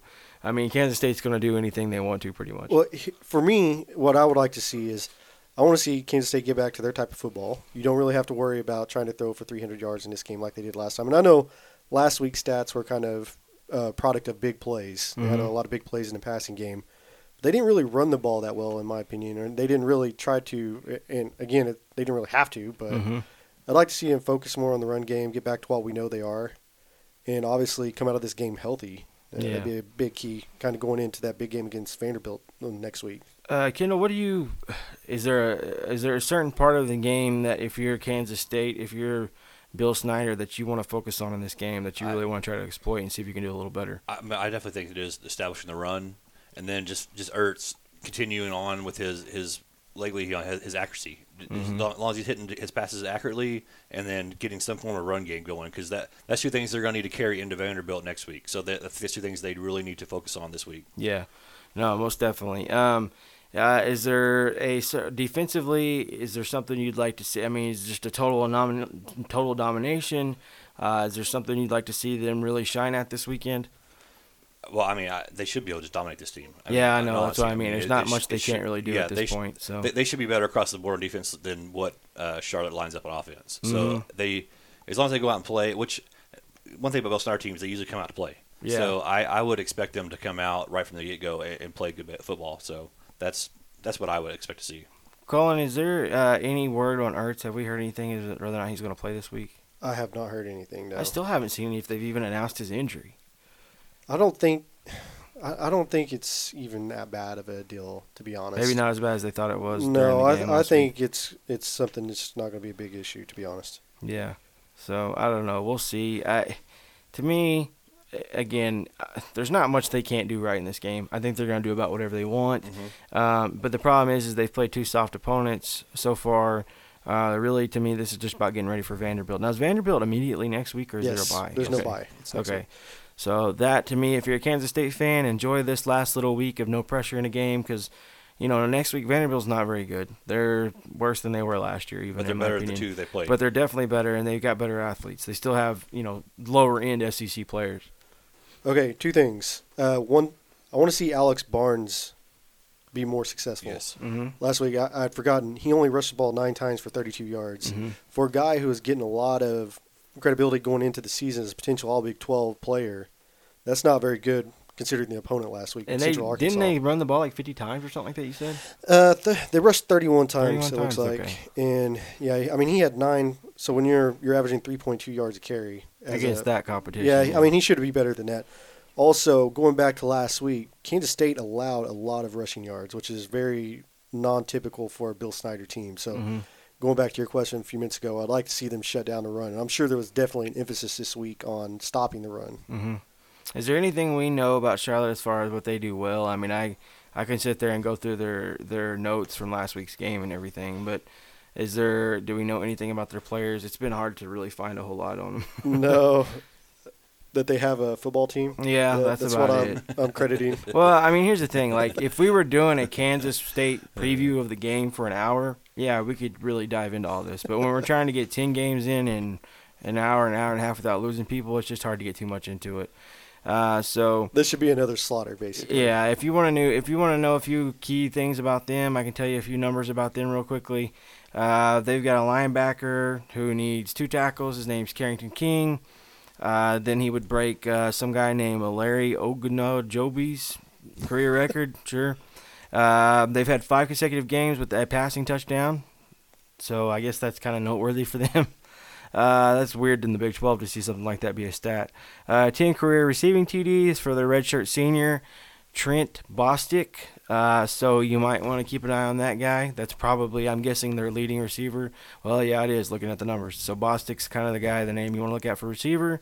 Um, 14 tackles last week by redshirt sophomore Jeff Gamel. Uh, so you might want to look at him on defense as far as you know a guy that is going to try to be involved in a lot of things.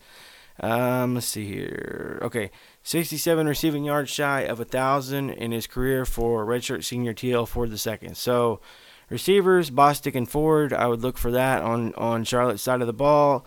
Uh, defensively, I would look at line, at linebacker Carrington King, and I don't know what position he plays, but I'm assuming linebacker Jeff Gamel, because it doesn't say what position he plays. So I would look at those two as far as numbers go. Uh, you know, the quarterback, uh, looking at his numbers, seems to be fair. Uh, you know, I don't think he's going to torch in them by any means. Um, let's see here. I was looking for one other thing. What is? Oh, here's get here's an interesting stat. The head coach for Charlotte, Brad Lambert, is actually an alumnus of Kansas State. really okay. That's cool. That's probably how they got this game done. Then Yeah. would be my guess. Uh, the quarterback Hasaan Klugh. That's a name to look for. He's 6'1", 192. Appears to be somewhat of a dual threat runner, uh, thrower kind of guy. So um, you know, look for that. Man, they got a lot of guys recruited off the East Coast. Good Yeah, looks- lord. Looks like they went uh, four and eight last year. Yeah, that's what I mean. They're not anything great. And again, if we wanted to dive into this thing, we could really, but we just don't have enough time. Now, I promise you guys this: when we get into the season, we'll be able to break these dang games down a lot more, obviously, because there's only five games every week. So uh, we'll have more time to do that. So uh, stick with this. I know there's not a ton of information, but there's only so much we can do in an hour, hour and a half on this stuff. Well, so, honestly, though, how much can you really talk about? oh, I know, Charlotte I know. to- I I'm just trying to be fair to everybody. Yeah, I know. I mean, I know, but it's like it, it's it, you're you're if you don't go out and dominate that game, something's wrong. Yep. All right, moving along here on the old down the old pipe here. I've got Iowa State. Uh, Oh, why do I have them against you and I? It's supposed to be against Iowa. Iowa. I guess it opened up the wrong. I guess it opened up the wrong page.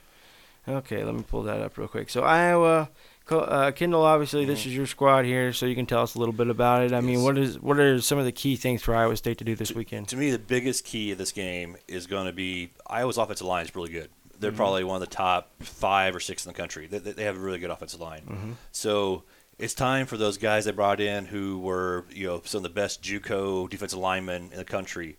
This, this is where they're going to find out whether they, they belong in big boy football or not. I mean, th- mm-hmm. this this is the time. I mean, if they could come out and have a good showing against Iowa and control their run a little bit, uh, it's going to say a whole lot about the about these guys they brought in. And you know, I felt like just looking at them on paper, they're the right guys. Now, now this is going to be the game where you're going to be able to see it. So to me, that that's probably the biggest key of the game is going to be that because I, I feel like if they can they can stop the run a little bit and, and slow them down on the run, Iowa State's going to win this football game. Mm-hmm. You know, I, I feel like they have better athletes out on their offense side as far as out wide and can make bigger plays than Iowa can. But uh, to me, it's come down to Iowa State. Can they stop the ball? I mean, can they stop the run? And for that matter, I'm really interested to see in Joel Lanning as, as can he get off blocks and make tackles against a team like this? Because they, it's not going to be easy task. So to me, if, if I'm an Iowa State fan, I, when I'm watching this game, I want to see how our, our front seven does against this offensive line. If they can hold their own, Iowa State's going to win this football game. What did you? What was your impressions of Jesse Ertz? Uh, I'm sorry, I said Ertz, wrong team. Uh, Lanning, Joel Lanning. What was your impressions of Joel Lanning, and uh, what are your impressions of him going forward as far as what you think he'll be able to do? Well, I mean, I thought he played pretty well in this, the first game, but I mean, it's it's not Iowa's offensive line. I mean, mm-hmm. this is this is going to be other than probably Oklahoma. This is going to be the best offensive line they probably see all year mm-hmm. long. They're they're that good. Mm-hmm. I would say that, like I said, they're probably top five or six offensive line in the country. So if he plays well in this game and those front seven played well as a, as a unit against this team, they're going to set themselves up well for Big 12 play. So I I'm really curious to see because I mean last last week to me was a little bit deceiving because you know just based on competition level. This week you're you're in a whole other realm of competition. So this is to me is going to be where you're going to see is Lanning really a true middle linebacker or is he just filling a spot because they have a need there? Well, did he do much in like quarterback last game? He only had like one rush, didn't he? That's Yeah, what I was like thinking. that. It wasn't much. Do you? Ex- I mean, uh, the the other who's the backup? I'm forgetting his name now. The backup quarterback, yeah. um, Zeb. Zeb. Yeah. How's eh, did? Are we going to see much from him? You think in this no, game? I, to me, this is going to be one where you leave your starters in the whole time, and they're going to need to. I mean, to me, this is going to be a close ball game. It's it's it, to me, it's going to go down the fourth quarter in this game. So I was- I don't. Iowa, in your opinion, is good enough that this is going to be a, a matchup all the way down to Yeah, the end. especially if Iowa State can't control their, their run game, it, it's going to be a back and forth ball game the entire day. I didn't realize that Iowa still had Wadley. Yes. He's a Yeah. good back. They've got some players. I just I know there's been some rumors out there that they've lost quite a few players, so I'm curious to get y'all's take on how good Iowa's going to be for Iowa State this weekend. Yeah, I mean, personally, I mean, I said it in the summertime. Iowa State's going to win this ball game Mm-hmm. because I just, I just feel like they're they're on the verge of making that jump. And so, to me, this is that first, the first big step doing that is this game right here. Mm-hmm. And being at home in Ames, I know it's going to be a wild environment. To me, with Park being the quarterback too, as far as full term and being able to hit those receivers, those big receivers against Iowa, I, I, I'm staying that Iowa State's going to this ball game. I've, I've been saying it for two months now. This is uh, Iowa's first year in a few years without the uh, quarterback uh, Beathard, Mm-hmm. so it'll be interesting to watch that and how that goes. Uh, you know, I'm with you. I, I don't see any reason why Iowa State doesn't win this game. It's in in, in in Ames and all that, so I just I don't see any reason why they shouldn't pull this game out. Um, you know, I, I'm I'm gonna watch it because this will be the best group of players they play, at least in my opinion, until they get into Big 12 play, obviously. So, what I'd like to see is how they match up in some areas, defensive line. I'm- really want to see some defensive line play better and all that. I mean, just just to give you an idea, like Iowa's quarterback last week, last week only threw 15 passes. hmm So I mean, th- They're not a pass-heavy offense. no, they're, anyway. They're, they're going to put their hand in the dirt and try to run over top of you. Mhm. So th- that's what I said. This is the biggest test Iowa State is going to have probably until they see Oklahoma as far as facing an offensive line like this. Mm-hmm. So if they come out and play well against it, uh, it bodes well going into the Big 12 play for sure. Yeah, yeah, I definitely want to see that. I want to see Iowa State's defensive line, how linebackers do, you know, with Lanning and everything, how the secondary does. I'm sure Moyle will have a field day on some of these guys. Uh, you know, so we'll, we'll see how that goes. Iowa, I just I don't really see an area looking where I just feel like they're going to be able to just give Iowa State a ton of problems. I think they'll give them some issues, obviously, but I don't think it's going to be anything crazy. So, especially, I don't think they're going to have very much success defending the pass. Iowa State's going to give them a pass attack like they haven't seen in Iowa in several years from Iowa State. So, you know, they don't they don't they don't uh, go against that much in the Big Ten, if at all, hardly. So, we'll see how they do with that. Anything else you guys want to add to this little matchup before we go on down the line here? Uh, to me, it's going to be a fun game. I mean, this is one of those rivalry games that you like to watch. So if, even if you're not a fan of Iowa State or Iowa, this is a game would be a fun game just to tune in and watch because you're Mhm. going to see two teams get after each other. So I- it's always a fun game to watch some games like this. Yeah. This is an it- early kickoff, right? Yes. This is yep. It's uh, well, no, no, no. I'm so, oh no, I was looking at the wrong one. Is I that think 11. 11. Yeah, 11. 11 o'clock. I don't know why it keeps showing you and I at the top of this And page. I promise you- you and I. The people in Ames will be be nice and lubed up at 11 a.m. because they, they're going to get after it because they they do not like each other. So I mean, it's one of those games where the fans don't like each other, the teams don't like each other. It's just one of those fun games to watch. So if you, if you get up early Saturday morning, turn on this game, it's gonna be fun to watch. Maybe, Yeah. maybe our buddy K Bear will be up there uh, leading the crowd. I'm sure. Um, at uh, this is on ESPN slash ESPN two, so I'm guessing depending on where you live in the country is which which channel it's going to be at. I finally found it. I don't know why they keep headlining this with you and I on this game, but uh, yeah, 11 a.m. Uh, against Iowa in Ames, ESPN ESPN two. So check that out. Uh, anything else we need to add to before this one? And then you're right, this will be an exciting game for 11 o'clock probably. Well, it's another big game for the Big 12. Yes. Yes, we They need need, to win yes, this game. most definitely. We need to, to mention that. Uh, next in line, we got Baylor against UTSA. Uh, Kendall, this is also your team here. So, the- your thoughts on this one? Well, loo- looking at it two weeks ago, I would have said uh, not a whole lot about this game. You know, No. just kind of looking at it, but then after the the debauchery of the Liberty game, you could look at this game. This is kind of an important game. Mhm. It's a Just must to, win. Yeah, just to kind of shore up some of the issues they had last week. So, I mean, I, I'm anxious to see how they what they do with Solomon. You know, are they continue just going to ride him the whole game? Mm-hmm. Are they going to look into maybe getting Smith in there a little bit? Like, I, I'm I'm kind of curious of what's going to happen here in this game because this this turned into a kind of a must-win game overnight that I wasn't expecting to happen. Yeah. Uh, UTSA is, I think it was last year, maybe in the year before, they were removed from being one of the worst teams in FBS. Um, They've been okay for, for a number of years. They made a bowl like game. Was it last year they made a bowl game, or the year? One year they didn't make a bowl game. Either last year, the year before. They've been, you know, pretty soft in places. Good what was it? Um, Larry Coker. He he he's the one that started the program. Or Mm-hmm. Yeah, the coach that, their initial. But for, yeah. since Frank Wilson has been there, it's been a pretty decent program. I mean, it's obviously still trying to get really get its footing, but Was it last year or the year before that OSU played them? it's been a couple of Yeah, a years. couple years ago. Okay. Uh, they've never played each other. There's no history here between these two programs. Uh, the game, before I forget it, 7 p.m. Central Time on FSN. Uh, so find your local FSN affiliate. Fox, Fox Sports Southwest, I'm assuming for most of you, will be the one. Uh, I know DirecTV, that's channel 676, so you can probably find it on there if you have DirecTV. Um, you know, I, I, I just really don't know what to take of this game, guys. It's just going to be a watch game because I Baylor. There were so many issues with Baylor. Like I don't have confidence. I, is there anything you have confidence in saying Baylor's going to do well?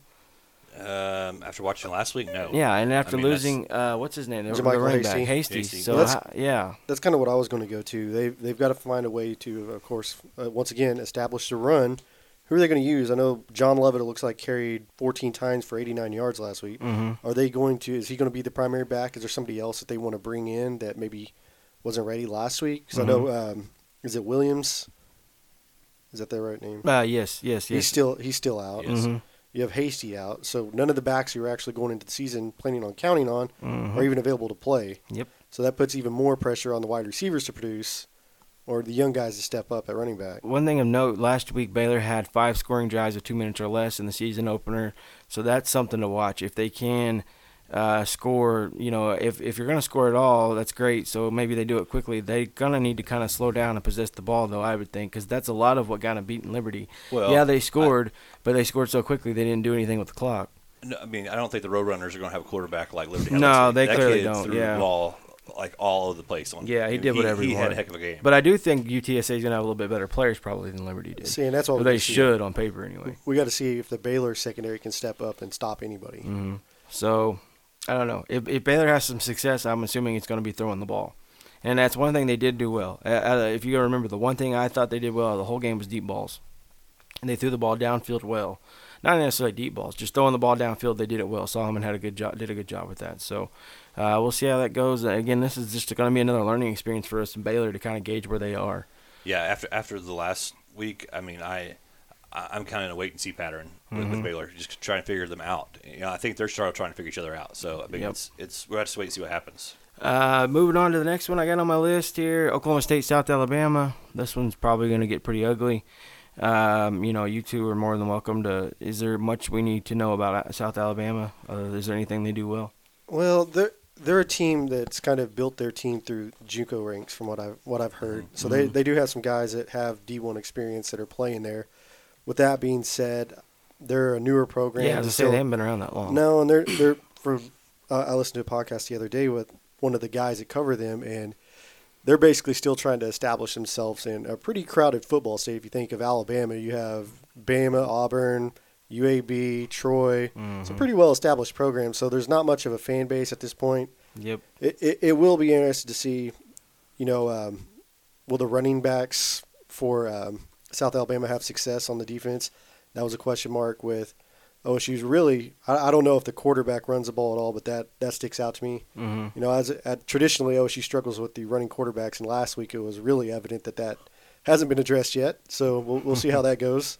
But really, I'm kind of interested to see if some if this quarterback can actually throw the ball. You know what what kind of tests this uh, receiving core will be for the OSU secondary because they haven't Mhm. really been tested yet. No. No. Uh, Well, and I, I want to see Oklahoma State come out early and, and play good. I mean, you know, don't don't overlook this team. Don't be thinking about next week against Pitt or what. Just come out and play good football right from the start. To me, that'll be a good sign. And another thing is, it's a weird game. It's Friday night game. You know, I, I don't know how Oklahoma State, you know, being one of the top ten teams of the country, got a Thursday night game and a Friday night game back to back. Yeah. I mean, that's not something that you normally see. Yeah, that's not Well, very so- good. Going back to the the off season, OSU actually picked this to be a Friday game after the Tulsa game became a Oh, Thursday yes. game. They did it to get the extra day of rest against Pitt instead of it throwing it off. But uh, yeah, I mean it, it, it is a strange situation when you're playing a Thursday game and then a Friday game for any Power Five school. Right. Uh, this game's at 7 p.m. on E ESPN2. This is the second time in the history of the program the Jags have played host to a top 25 team. Uh, second time in two years, obviously. Last week they lost to an Ole Miss team that's okay, not anything great, not anything special. Uh, they lost to them 27 to 47, so they were able to put up some points there. Uh, you know, and you know they didn't quite get to 50, so that's got to be good news for South Alabama there. Um, but they haven't seen anything like the offense they're getting ready to face. So No, and I I Um, would say that the strongest part of, of South Alabama's defense is the linebackers. mhm. So, I mean, I know they're probably going to try to focus it on stopping the run, which to me kind of plays into Oklahoma State's favor. Because I mean, if you if you focus on that, then they can torch you out wide. So they should be able to get up early and you know put their foot on the gas and, and cruise. But you know that's only if they come out ready to play at the beginning of the game. So we'll have to wait and see if that happens. See, and that, that's another interesting thing with in the Tulsa game last week. To me, the the play calling was great. As an OSU fan, you you've become so used to when they're playing these lower lower tier teams that they're very conservative. They're just running the ball and they, they get up a little bit and then they pull you know pull everything back. Last week they went for the throat. Basically, I thought Yes. the entire first half, which shocked me because that's not traditionally a Gundy team. And that's what they need to do. Yeah, This I, I would like to see Yeah, that again this week. absolutely. Yeah, yeah, no, no, most definitely. Uh, defensively, let's see here. I was looking for, and I lost it. Passing, pass, passing yards. Uh, defensively, UTSA gave up 429 last week. Um, I mean, South Alabama. I'm sorry, I said it says USA, so I read to UTSA. They remember University of South Alabama. Yeah, they gave up that many last week, 429. So we'll see. You know, I don't know. OSU's probably gonna throw for 700. so uh, you know, we'll see how that goes. Um, you know, I'd be interested to see too. I would like to see Gundy if it gets bad enough, get another quarterback in there because I think it's going to help you guys. You need to. Rudolph's had a little bit of an injury issue in the past. You know, nothing crazy, but there's a chance he gets hurt. You definitely want to see what else the quarterbacks can do. So I would like to see that for Oklahoma State, definitely. Uh, I would like to see some more assertiveness in running the ball, continue to go with that and grow with that, uh, and then also get comfortable with those those shift changes with the receivers. I'd like to see him do that a little bit more. Uh, defensively, you know, there was a few players I was impressed with, but I would definitely like to see him send a message up front and in the secondary both. So you know, we'll see how that goes going forward. Uh, next one, I, I don't have another one on my list. Who's next? Kansas I'm missing one. Kansas. Michigan. Is that the last one? Yes. Kansas. For some reason, I did not pull them. Hang on one second. I got it right here. Kansas Central Michigan. Okay. Uh, you know, is see. I guess this is calling squad here. Central Michigan. What do we know about them versus last year? Uh, they, don't have they don't have a hail mary play in them.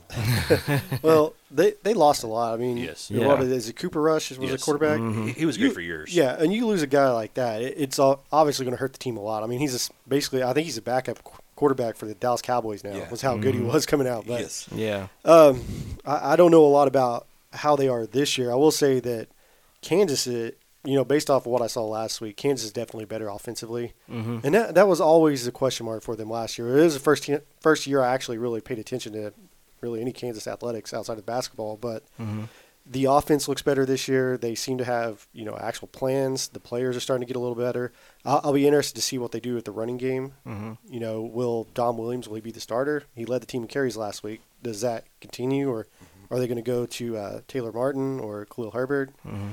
That'll be interesting to see how that works out. Steve Steven Sims, he's probably going to get a lot. He's a stud. I mean, it is what it is. Uh, defensively, uh, I think they should probably have their way. I, I before season and right now, I'm picking them to win this game Yeah. pretty handily. I Yeah. would, I would say so. Yeah, I don't think Kansas has any issue winning this game this weekend either. Uh, I would like to see defensively. Obviously, they lost some guys defensively from last year. Uh, you know that we want to see them try to be pretty good there if possible. But without, you know, they don't have Cooper Rush on at Michigan. I'm not sure how good offensively they are. We'll find out this week. I mean, you know, trying to monitor the entire Big 12 and top 25 nationally, it's hard to worry about the Central Michigans of the world. So there's not a ton I know about them at the moment, but we'll learn about them this weekend. Um, is there anything, uh, you know, personnel wise we need to look for? Is there anybody hurt, uh, out? I didn't hear of anybody. I being- didn't either. I didn't see any injuries for Kansas. So they should be okay there. I don't have a broadcast for this game. Does anybody else see one? I don't have anything. Oh, FSN. I'm sorry, I see it now. FSN to be announced. So I'm guessing it'll probably be on your local Fox Sports affiliate. If you're in Kansas, probably that's FS Midwest or whatever it is. Yeah, it looks like it's 3 p.m. So- 3 p.m. kickoff. 3 p.m. Yep, on Central Time. So Uh, to me, if you're Kansas in this game, what you want to do, you want to see Peyton Bender come out and continue to develop. This is key times when when you're playing teams like this. You want to try to get some synchronization down with his receivers. Everybody come out healthy again, and just run the offense smoothly. Mhm, Because mhm. that that's going to be a key to Big 12 play for Kansas is Yep. actually being able to finish drives, and obviously not turn the ball over like last year. yeah, no doubt, no doubt. Um, anything else we need to add to before we move on along and get on out of here? No, I think we've held these. Yeah, I I think think, we're good. we've held these good people long enough. Uh, again, as we get into the season, obviously we're going to know more about these teams and games, and we'll be able to do a little more of the uh, for you people that are wanting that insider or good info. There's just, I'm sorry guys, there's 300 FBS team or 128 FBS teams. There's only so much we can learn about the Big 12 and everybody Well, it's incredibly hard to watch team So games. yeah, I mean, I tried to watch four last weekend, so So I guess we need to finish up with the against the spread. yeah, we need to get Yeah. that done and Yes. get the heck out got- of we here. got I five can get my here. four-year-old to bed. Yeah, I got uh, I got these numbers from Westgate today at 4:30, so I mean they're pretty up to date. And so uh, the first game we have is the OSI Hawk game. Iowa is a three-point favorite going into Iowa State.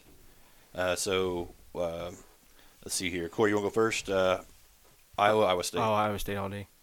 Okay, Colin, I'll take Iowa State also. You say Iowa was the favorite? three-point favorite. Iowa's the favorite. Yeah. Really? Seriously? Yeah, it's more of us getting a chance to make money off Iowa- Vegas for not Iowa knowing anything about Iowa State. Iowa State. Yeah, I'm, I'm picking Iowa State to win the game. So, all right. Uh, next game is big one for the Big 12. Uh, number 23 TCU is a three-point favorite going to Fayetteville. Corey, Boy, I've struggled with this one. I really have because of the history there and how physical Arkansas is. Um, I'm gonna take TCU to cover the three, but man, I don't feel good about it, Colin, I will take. especially as TCU. close, close as that potentially could be. Jock. I think that three point line's good. Yeah, it's pretty fair. Yeah, it's pretty fair line. Yeah, I, I, I'm taking TCU too. All right. Uh, then uh, we'll say the Oklahoma game for last. But uh, number 13 Auburn. This game right here to me is gonna be a great football game. Number 13 Auburn at number three Clemson, and Clemson is a five-point favorite.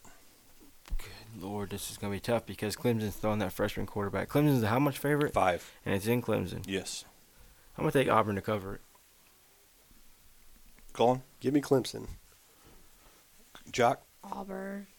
Well, I picked instead of win the Heisman, so I'm going to go ahead and pick uh, Auburn on that. Do what? Well, instead, instead of, Oh, I, you I picked Stidham uh, with the. Heisman, so I'm I'm a, I just think he's gonna have a special year. All right, uh, out west we got uh, number 14 Stanford going to number six USC, and USC is a six point favorite. Man, this is so tough because Stanford looked so good last time I saw them. Um, man, USC looked so poor last week.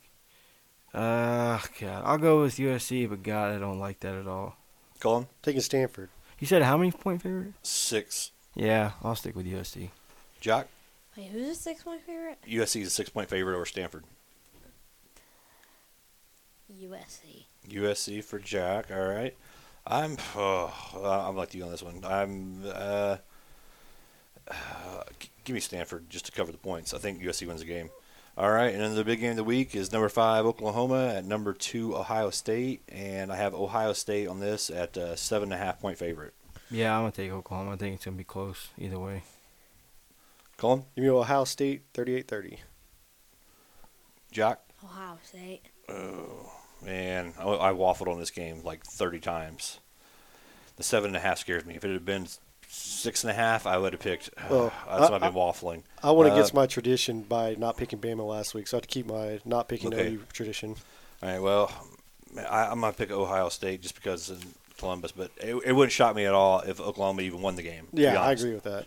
So that's that's Yeah. what there. We're gonna have a guest picker, and I'll get Brady's picks as well, and put them all on the site. So Oh, yeah, you I wanted to bring the guest picker on the show, but we with this interview we didn't have time to do that. Maybe we can do next week. But I we're gonna talk to somebody from USC next week for the Texas game. So, uh, anything else we need to get to? News, notes, website, anything like that?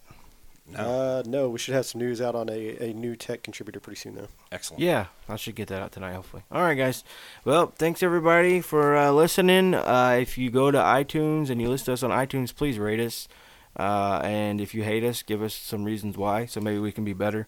Uh, we'll be back. Uh, let's see, I guess Monday with the uh, review show. Yes. Good, good week Um, for Twelve. Yep, and then uh, next week, or next middle of next week, we'll when we preview, we will have the Texas USC game. Will kind of be the focal point. I'll try to get us a good USC guy to come on and talk to us, or woman, uh, either way. So uh, I guess if that's it, until next time, everybody say bye. Bye. Thanks, guys. See you guys. Bye. Mm, stop.